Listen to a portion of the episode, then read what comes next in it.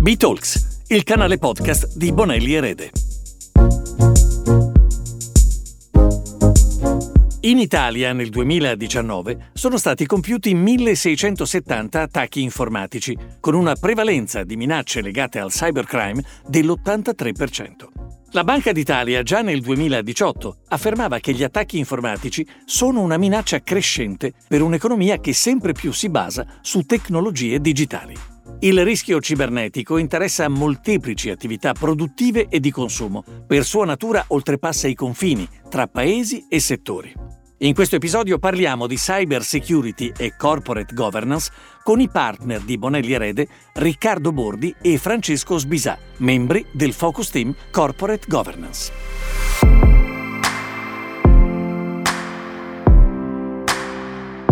Parliamo dell'importanza della cyber security cominciando dai rischi aziendali di un cyber attack.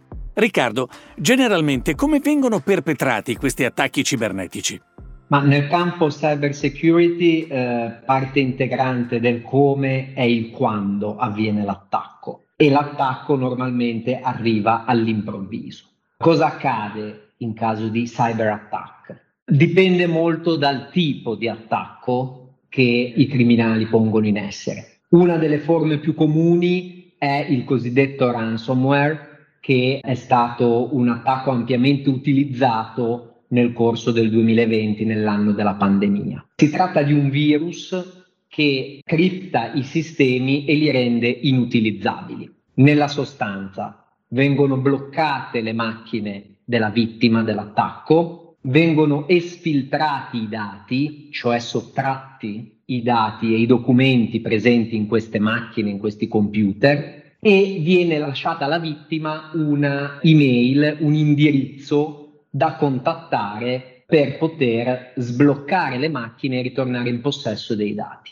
A questo punto inizia la seconda fase dell'attacco ransomware, che come dice il termine inglese ransom riscatto, è la minaccia di pubblicazione di questi dati che sono stati sottratti e di inutilizzo perpetuo delle macchine tramite il blocco perpetuo delle stesse se non viene pagato un riscatto. A questo punto la vittima, l'impresa vittima del ransomware ha molteplici fronti da gestire, almeno tre. Il primo, i rapporti con gli aggressori, pagare o non pagare il riscatto, iniziare o meno una negoziazione, come svolgere questa negoziazione, se autonomamente, se con l'ausilio di consulenti esperti nell'interloquire con questi soggetti. Il secondo fronte sono i rapporti con le autorità, sporgere denuncia alla polizia postale, sporgere denuncia alla Procura della Repubblica, informare il garante della privacy laddove siano stati sottratti dati e gli stessi siano sensibili un terzo ordine di rapporti da gestire sono quelli con gli organi sociali, come l'organo delegato, il CEO che sub- dell'impresa che ha subito l'attacco gestisce il rapporto con il consiglio di amministrazione, il comitato controllo rischi, il collegio sindacale. Ecco, questi sono tutti aspetti che quando si verifica un cyber attack all'improvviso vengono in rilievo e debbono essere considerati. Francesco, quali sono i rischi penali per un'azienda vittima di attacchi?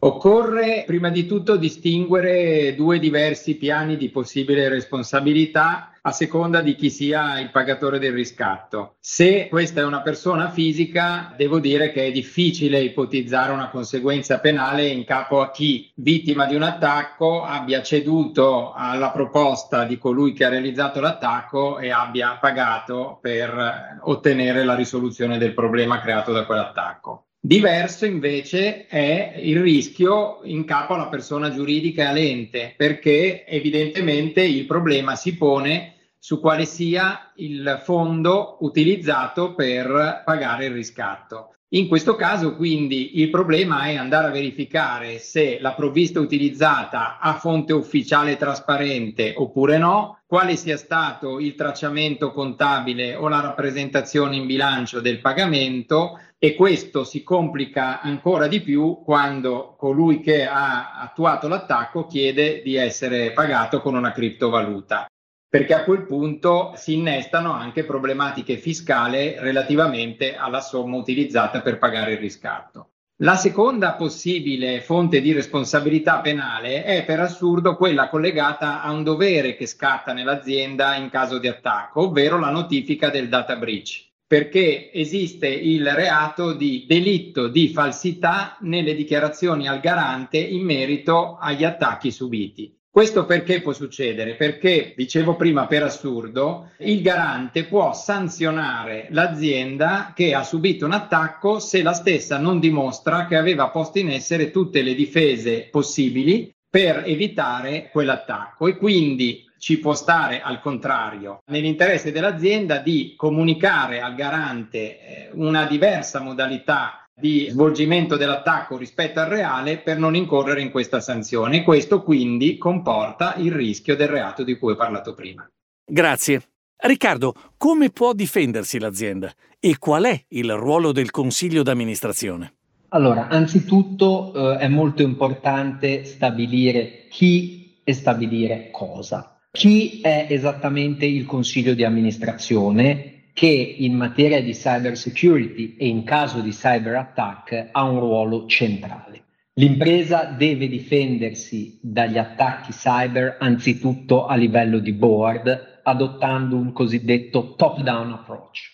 Cosa deve fare il consiglio di amministrazione Beh, la risposta è in sé abbastanza semplice, nel senso che abbiamo almeno tre fonti cui riferirci. Anzitutto l'applicazione corretta delle regole di buona governance scritte nel nostro codice civile. Mi riferisco all'articolo 2381 che cito peraltro con piacere, essendo una norma che ha un padre con un nome e un cognome ben preciso che è Franco Bonelli. La norma chiarisce che gli organi delegati curano l'adeguatezza degli assetti organizzativi e quindi l'amministratore delegato, il CEO, eh, cura che l'assetto organizzativo anche in materia di cyber security sia adeguato e che gli organi deleganti, cioè i restanti componenti del consiglio di amministrazione che hanno dato delega, valutano l'adeguatezza dell'assetto organizzativo. In secondo luogo, il Consiglio può riferirsi nella composizione di questi assetti organizzativi e quindi nel curarli e nel valutarli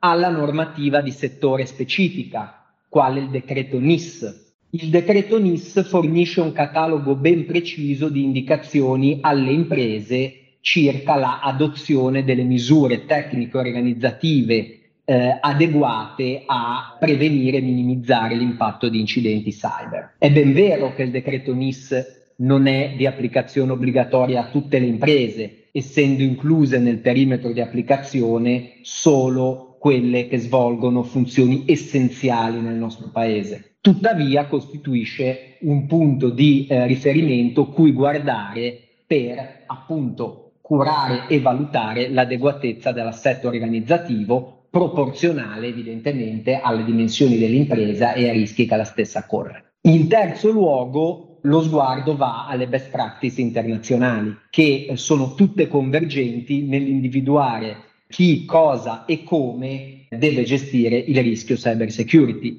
Le best practice individuano varie forme di organizzazione, ad esempio l'istituzione di un comitato cyber security ad hoc, la costituzione di un sottocomitato all'interno del CCR, del Comitato Controllo Rischi. Si parla in alcuni eh, paesi anglosassoni della cooptazione di non executive director, esperti in cyber security. Insomma, il catalogo è vario. In conclusione, ci sono ulteriori consigli che volete condividere con gli ascoltatori sulla base della vostra esperienza?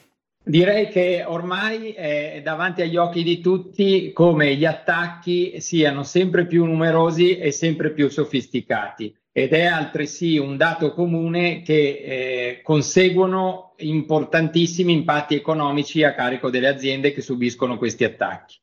Quindi, tolto il tema delle responsabilità penali di cui ho parlato prima, credo che oggi la scelta da parte di un amministratore di dedicare il massimo sforzo, anche e soprattutto economico, a costruire un efficace sistema di cyber security a tutela della società non solo è una scelta obbligata, ma può diventare nel futuro un motivo di eccellenza sul mercato. Sì, concordo in pieno con Francesco. La prima cosa da fare è eh, la consapevolezza. C'è un recente studio di Harvard che dice in materia di cyber security set the tone at the top. Il consiglio e l'impresa debbono essere consapevoli dei rischi eh, in materia di cyber security e ciò che certamente non va fatto è disinteressarsi e sottovalutare rischi e conseguenti eventuali responsabilità.